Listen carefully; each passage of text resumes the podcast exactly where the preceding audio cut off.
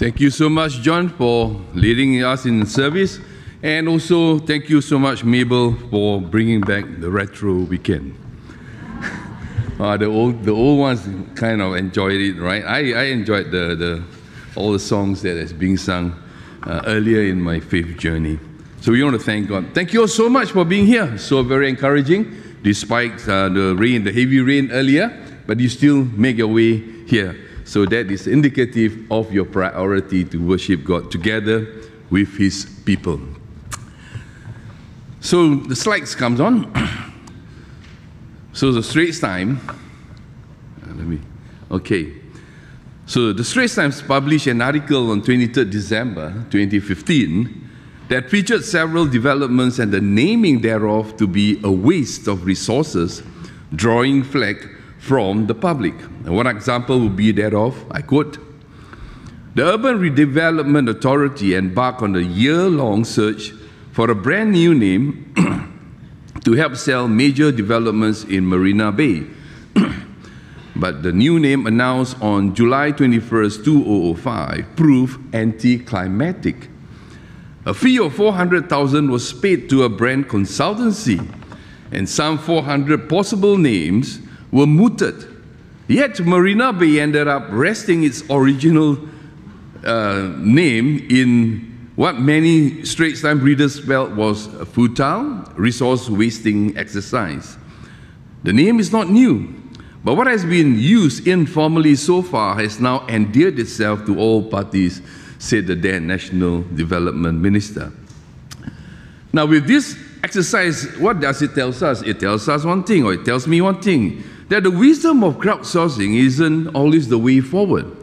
In the same article, the Straits Time included other examples that drew similar responses from the general public. Not only government agencies or companies crowdsource feedbacks and opinions, we too tend to seek advice from others, like our family, our teachers, our friends, and now we have Mr. Google. So, depending on who we speak to, we will definitely get different answers, right?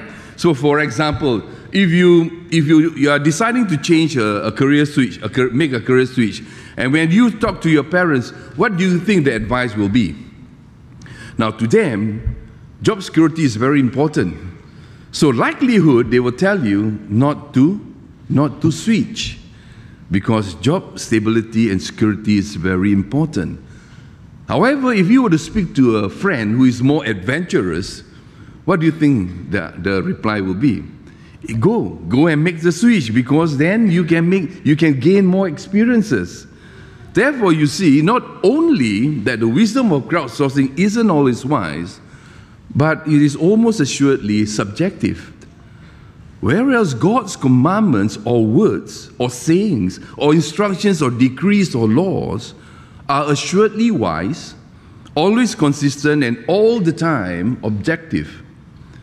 So let me bring some context to this, and uh, we'll see the next slide from. Uh, so it says here, Hear, Israel, the decrees and laws I declare in your hearing today.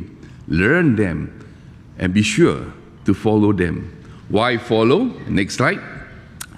Observe them, observe the decrees and the law carefully, for this will show your wisdom and understanding to the nations.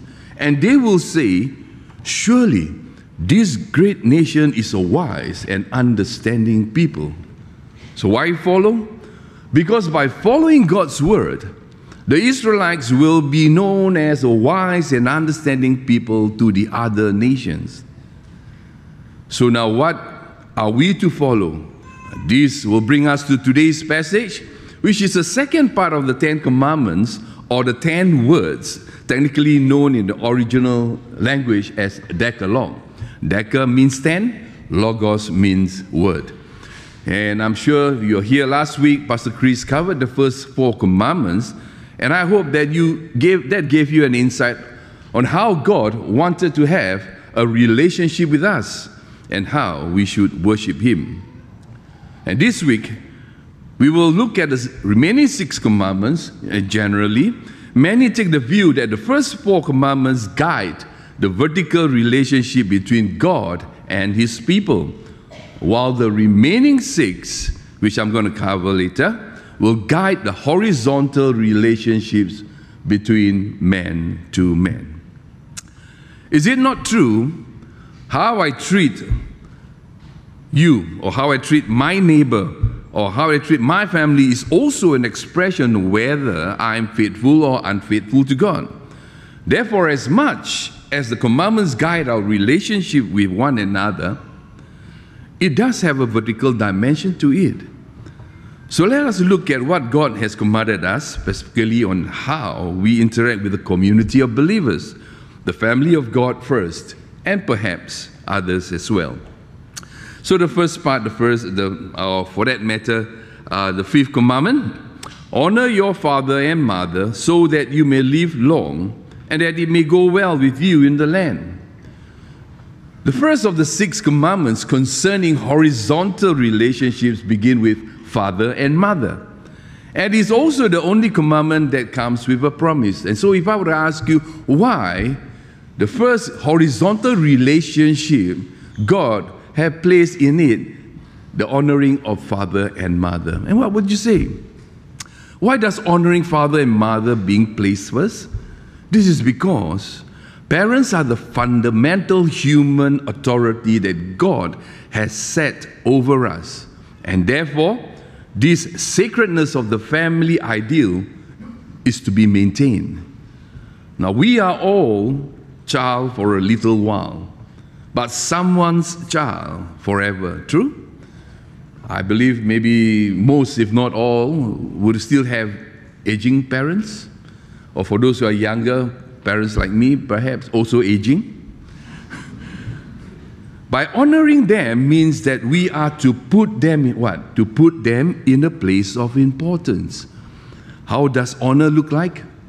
In Asian culture, it is a virtuous cycle, unspoken virtuous cycles, that we are to, to respect them, we are to care for them, we are to provide for our, our parents, no matter how grown up we are.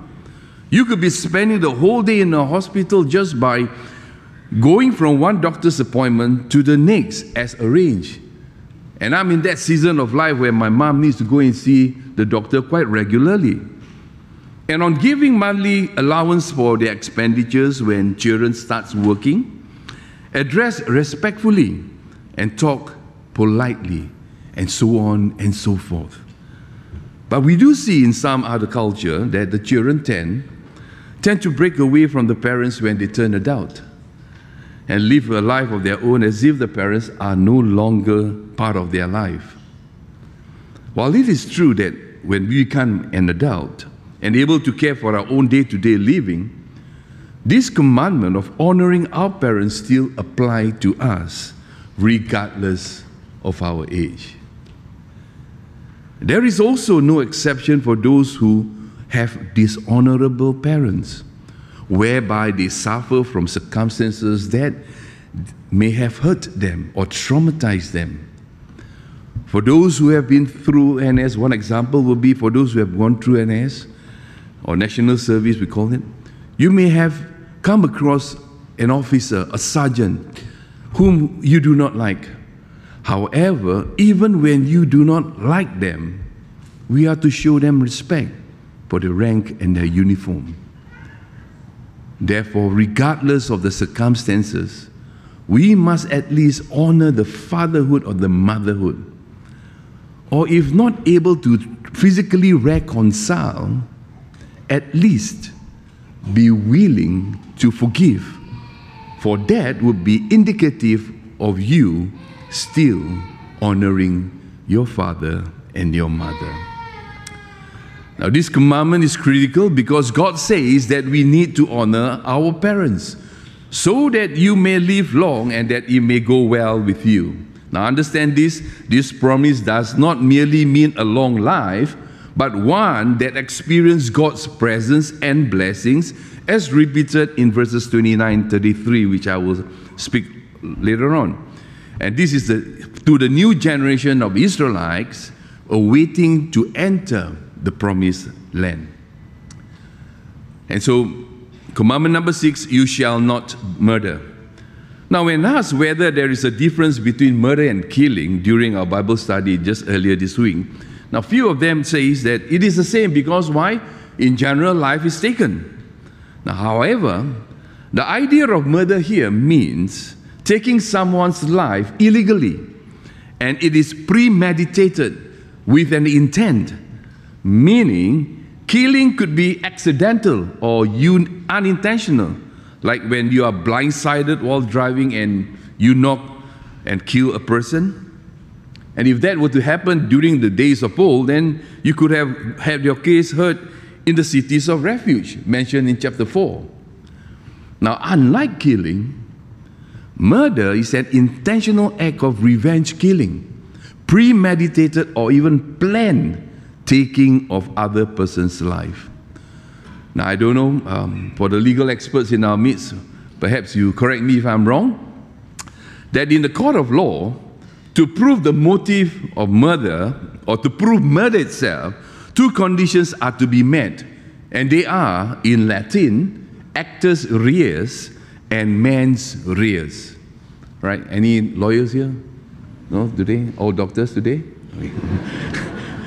well, that, what, what it means is actus reus, actor, acting or action, and then mens or mental, so it means action and intention. So both of these criteria has got to be met.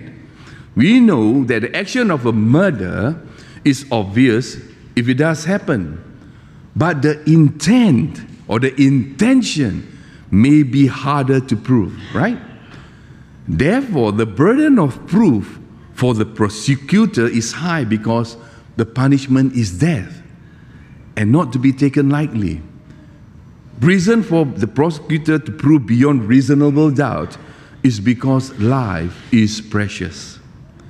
And so the commandment, however, did not prohibit, sorry, yeah. So the commandment, however, did not pro- prohibit capital punishment or engaging in war, both of which are regulated by the laws in the Torah. So murder is not only a serious crime in the eyes of the law of the land that is punishable by death in most countries, it is also a very serious offense under God's law because God created mankind in his in his image.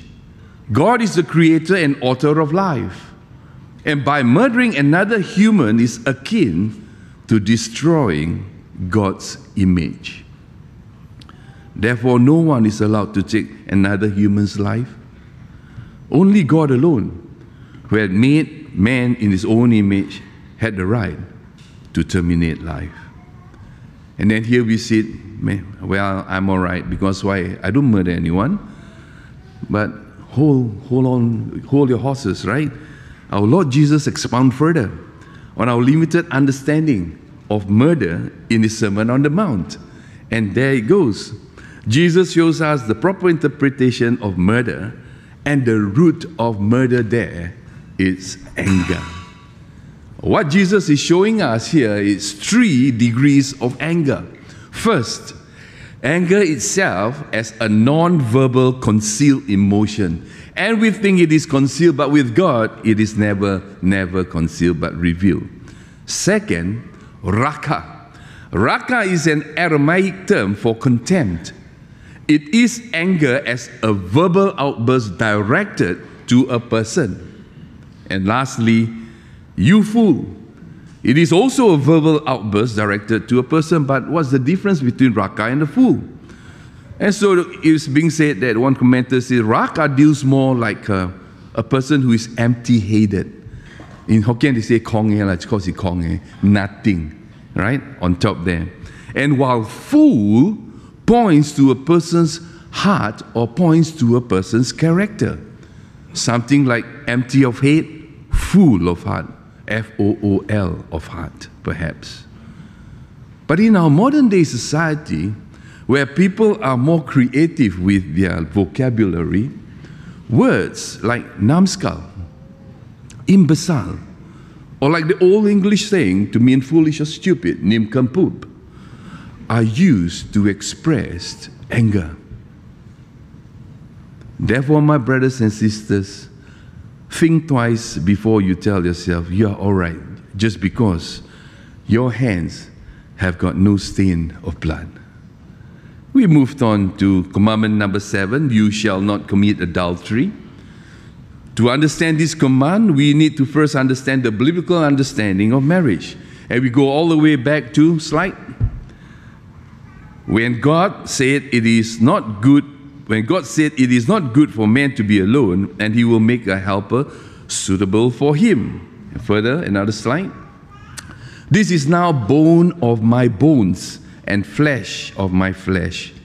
She shall be called woman, for she was taken out of man. And that is why a man leaves his father and mother, is united to his wife, and they become one flesh. Therefore, marriage is a union of one man, one woman, and as God created woman as helper from the ribs of a man, in this sense, it is also a reunion right? Now, with the biblical understanding of marriage, then, the prohibition here is against sexual relationships between two persons, one or both of whom are married to another party or parties. The reason why adultery is singled out for attention is because adultery, more than other illicit sexual behavior, has to do with unfaithfulness in a relationship of commitment. Marriage then is a binding, committed relationship between two persons, and is in principle similar to the covenant relationship between God and his people. Committing adultery then is therefore a reflection of your unfaithfulness, my unfaithfulness toward God. And it is similar to the crime of having other gods. Therefore, in the Old Testament, adultery is often used as a metaphor for Israel's idolatry, and many, many other verses that have always been called out to Israel as the adulterous nation. However, when we come to the New Testament, Jesus said, slide, that anyone who looks at woman lustfully has already committed adultery with her in his heart.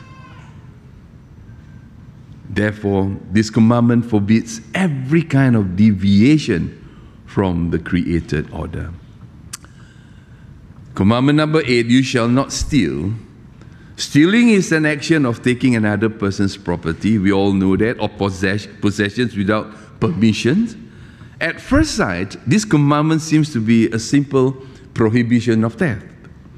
However, this commandment is not simply a general legislation on theft, but more specifically with relationships between persons within the covenant community. Therefore, it is more, or probably more accurate, to view this to include what? To include man stealing, or in our modern day language, kidnapping. Just perhaps something like the story of Joseph being sold off. Similarly to physical property, man stealing means taking of a person's unlawfully or possibly by force. Yet theft remains one of the most common crime that we have seen or heard until today. Not only physical property, we have also seen the rise in human trafficking. And in the days and age of technology, the seller will always ask you to buy. You're going traveling, please buy an RFID wallet, RFID bag. Why so? Because technology has given the scammers or the stealers to steal your identity without you knowing. So identity theft is also very big. So please be mindful that by stealing from another person while you gain, you gain, you gain your spoil the other side of the equation is that it deprives someone else of something, perhaps even a life saving thing. There can be many reasons as to why people steal, but generally, people steal for their personal gain, be it material or emotionally. By doing so, it, show, it just shows this discontentment towards what God has given us. We are essentially saying this God, you have not given me enough. Therefore, I should attain something else on my own to satisfy my own needs. Question that begs to be answered Have not God given you all that you need? Not all that you want, but all that you need. Commandment number nine You shall not give false testimony. This commandment goes to the sanctity of truth and refers particularly to the testimony that a brother or a sister within the covenant community would give against their neighbor in the context of a court of law. A man or woman's future, reputation, and in some cases, their life could hang on the very word that you say. Now, slide comes on in the US. There was a group of five black and Hispanic boys, aged ranging between 14 and 16, who are more well known as the Exonerated Five or Central Park Five, or now it is uh, shown on over Netflix documentary titled When They See Us. Now, in, in 1989, they were convicted of brutally raping a woman at Central Park, New York.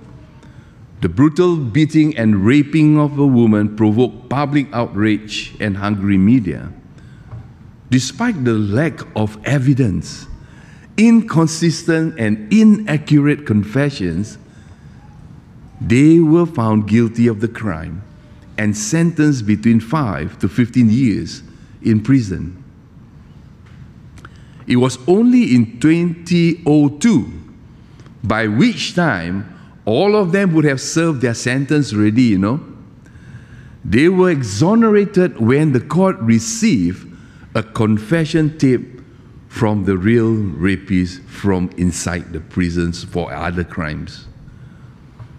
You see what false testimony can do to a person's life?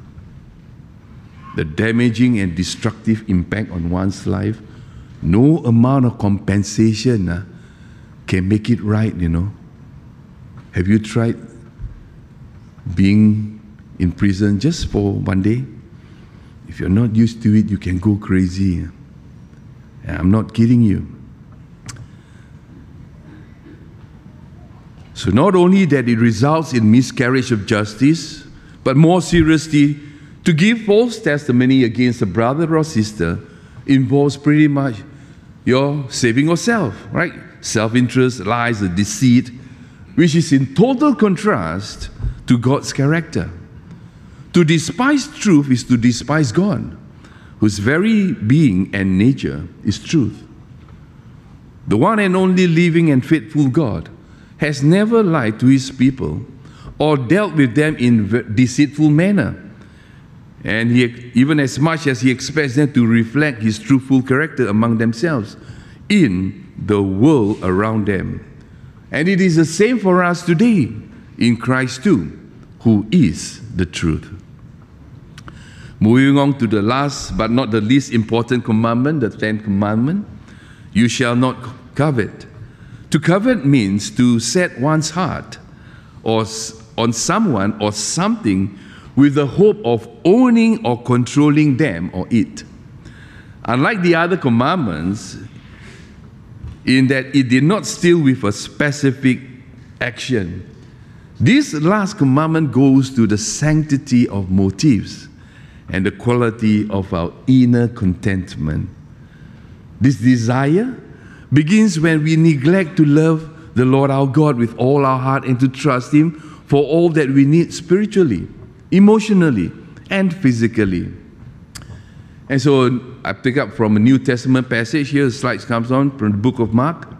It just highlight the impurity of the heart.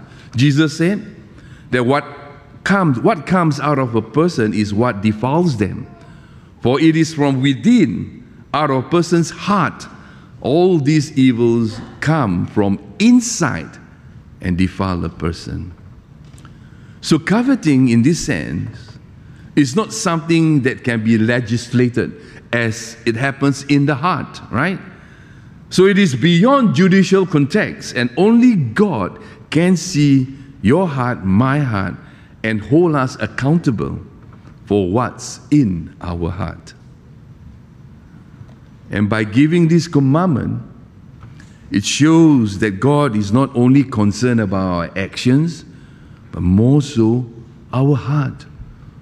What we think, what we covet. What do you covet? At least here, in the last uh, commandment, coveting of another person's wife, coveting of relationship, coveting of another person's house, that is coveting of property, coveting of people's sheep and bulls. Those are coveting of people's possessions. Modern day version, I covet a BMW. No lah, BMW is so common nowadays, right? On the road, there's so many, not only Maserati is also McLaren, Corvette.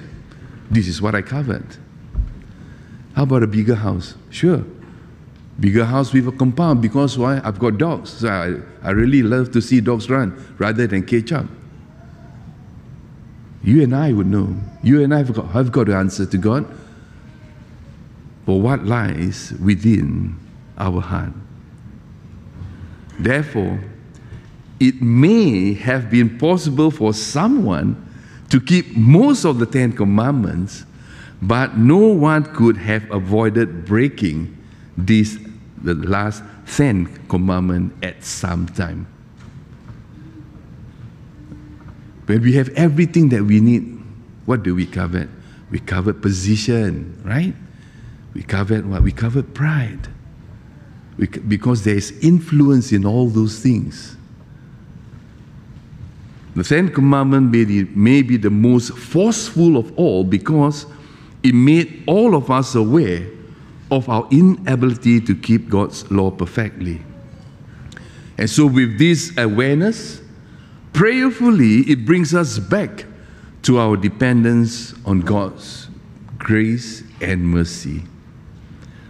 And so, after saying this, after giving the laws to God's people, Moses proceeded to recount the majestic moment when God gave the commandments not only verbally but also inscribed, inscribed physically on two stone tablets. And so he reviewed history in one sense of the word. And so the Israelites were surprised that in, on, in their encounter, they survived and they are alive when God spoke to them from the mountain that, that very scary mountain that is blazed with fire. And simultaneously, they were afraid if they hear voice, the voice of God any longer or any more, they would die. And because they fear they might potentially die, even though they didn't, in Hokkien they say, uh, they liat Moses to, like tu chui. The modern day equivalent of their ACM, ACM meeting not annual congregational meeting, but all congregational meeting because all God's people were there. And they elected Moses to be the moderator for them before God. Told you the Presbyterians got it right. Now, in exchange for having Moses as their intermediary, they promised that whatever God told Moses, they will listen and they will obey. And we see that God was pleased was pleased with the people's suggestion and approved even of their intent to have a heart of submission and obedience, specifically to fear Him and obey His commandments. Why? Again, God gave a very specific reason for His desire for their fear and, and their obedience, because verse 29 tells us that it might go well with them and their children forever. So God's desire was that his people would experience blessing and joy and fullness of life. And the means by which they would experience that was through obedience to his commands. So, after saying that to the people gathered before him, Moses told them what they should do. And this is the last part. Moses reminded them again that they are to be careful in observing what God has commanded them. God has given them the path on the GPS, and they are not to take another route or another route. They are not to take another route, not because God wants to put a straining noose around their neck or keeping them from joy and fulfillment in life, but it is only path for them to enjoy the blessings and the fullness of life.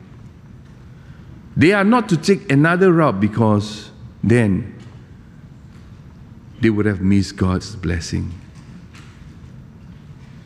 While the earlier commandments from today's passage seems prohibitive, it seems, we can clearly see actually that the commandments are actually commandments of love, commandments of protection, commandments of blessings. How do we know? Next slide comes up. For commandment number five, honor father and mother, it is actually the love of family and authority. Commandment number six, do not murder is actually the protection and preservation of the preciousness of life. Commandment number seven do not commit adultery is the love and the recognition of marriage. Commandment number eight do not steal the protection of one's property and possession. Commandment number nine do not give false testimony is to protect one's reputation and possibly life. Commandment number 10 do not covet and the best of all this is to protect our heart. God didn't give us the law to beat us down. Neither did He force us into a life of restraint. He gave us the law to set us free, to show us a way of life, to follow the laws that was intended to lead us to greater joy and fulfillment in life. Now, God loves us and cares enough to share that with us. Can you fathom that? What is the alternative? Israel had a choice, and we today have a choice too. We can either follow God's commandment or we can follow our own laws and rules that we think is best. And oftentimes people think they know themselves best and know what's the best for themselves. And so on 23rd June 2016, another slide comes on. As you all know, UK had held a referendum on whether they want to stay with the, with the EU, European Union, or out of the EU.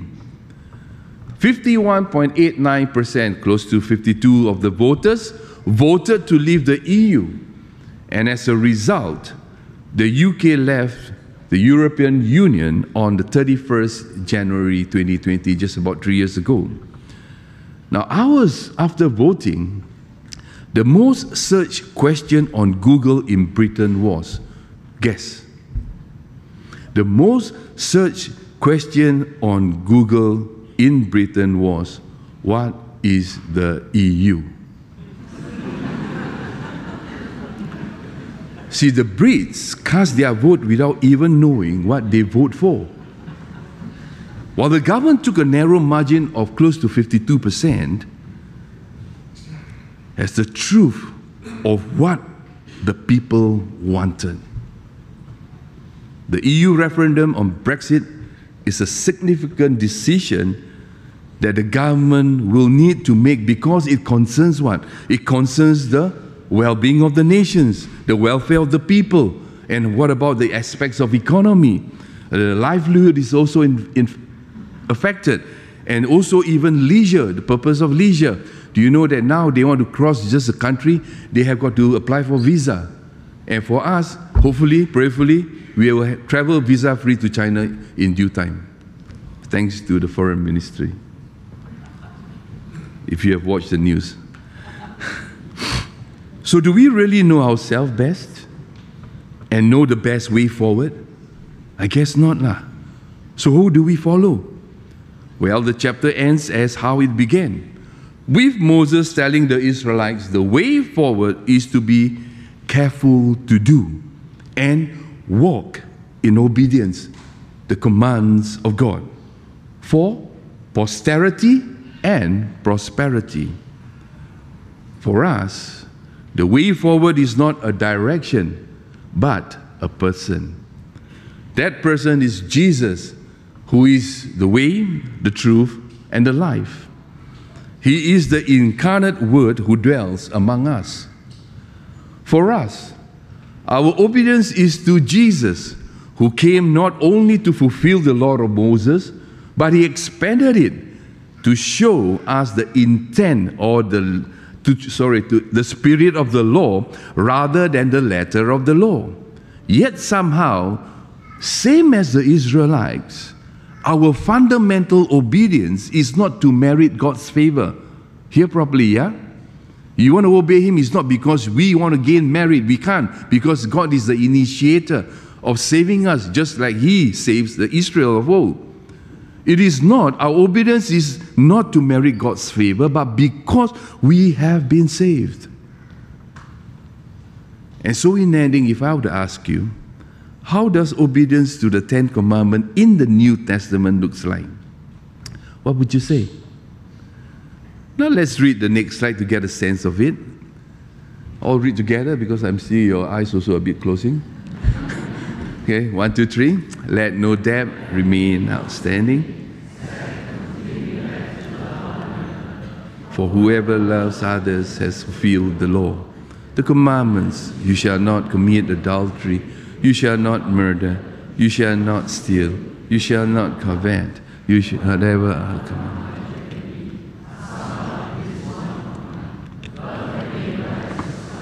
Love does not.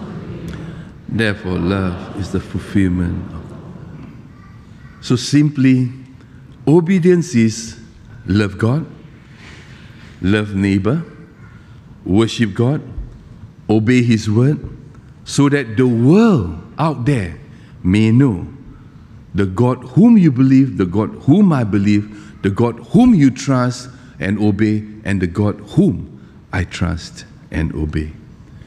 If you have missed the past 20, 25 minutes, perhaps I hope that this last slide will help us remember. The acronym of love is first and foremostly we are to love God. Without loving God, we don't talk about loving one another, right? Because if God is love, then we cannot say that we love God and not love one another. To love God is to love one another. To love God and not to love one another, the Bible tells us in the book of John, we are liars. So love God. Oh, obey God's word. That's what we, we weekly do, right? For those who are in the DG, perhaps two, three times a week, which is good. Perhaps we are, we are trying to, to hope, hoping to see increasingly you're doing your daily, your daily nap time, which is always advocated, is always persuaded, is always encouraged for us to do. So we obey God's word. And then sitting next to us, we are all God's people. Do you know that? We're all God's brothers and sisters. We are the family of God. Value one another. Here, seated in this hall, we have all different positions of people. We have all different kinds of people. But we are still the people of God. So why don't we just love one another, value each other for who we are, for who God has made us to be, His image. And then E, to enjoy the blessings of God's presence. Amen. Shall we pray? Almighty God and ever loving Father, we want to thank you so much for your word that reminds us that the law is not meant to restrain us or to constrain us or to cram our style, but actually to free us to see the goodness of your love and your protection and your blessings, Lord, through the giving of your word to the Israelites back then and also to us now. And I pray, Lord, increasingly we understand that we'll live free lives. For then we know, Lord, to live in your truth, which is your word, the truth will set us free. So bless us, O Heavenly Father. We thank you and we praise you. In Jesus' name, Amen.